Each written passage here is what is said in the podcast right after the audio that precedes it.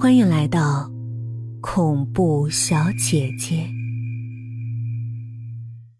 我和阿姐有钱了，我们去诊所治疗皮肤细菌感染，包扎伤口，拎回一堆内服外涂的药。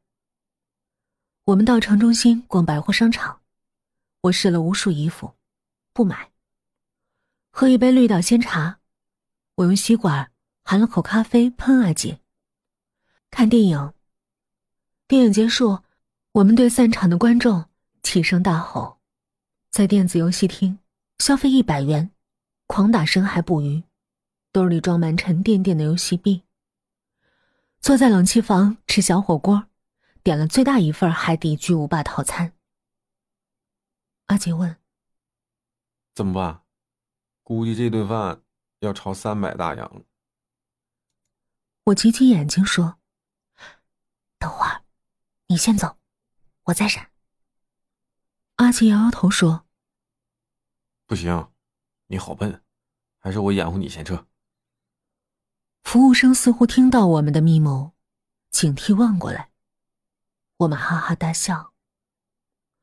读大四有一次在美食城涮羊肉，吃顺嘴儿，兜里的钱居然不够买单，没法我们瞅准机会跳墙。一溜烟儿逃逸地球的吸引力，以第一加速度闪回学校，心脏砰砰乱跳，硬是吃了一次霸王餐。我揉揉肚子说：“嗯，好胀啊，做有钱人可真好。”阿杰满足的连打饱嗝。我有个想法。阿杰忽然贴到我耳根上，压低声音说：“老婆。”我想带着你跑路。跑路？我惊讶，筷子跌落。对，我们离开这该死的地方。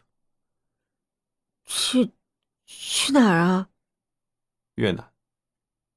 阿杰的脸上浮出得意的笑。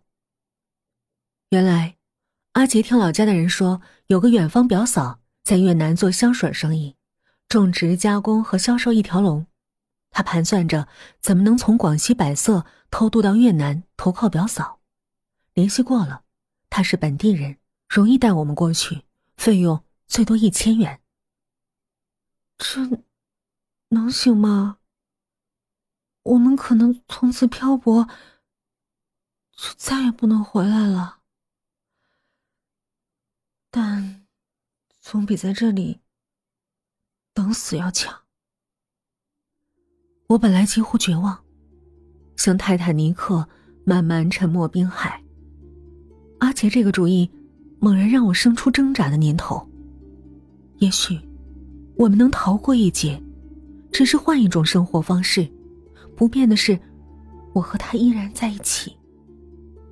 我激动起来，买了单，拉着阿杰离开餐厅，在街心公园僻静角落。我和阿杰反复谈论着跑路计划的可行性。阿杰中午卖了电脑，得了两千六百元。我的工资吃喝玩乐后还剩九百五十块，这些钱足够我们到他老家的所有费用。难的是，怎么走，能不着痕迹的回广西，偷渡到越南藏匿？阿杰提议回出租屋收拾东西，明早去货运站。找跑广西百色的长途货运车，叫老乡带我们上路，既能节省车费，还能避开警察查询追踪。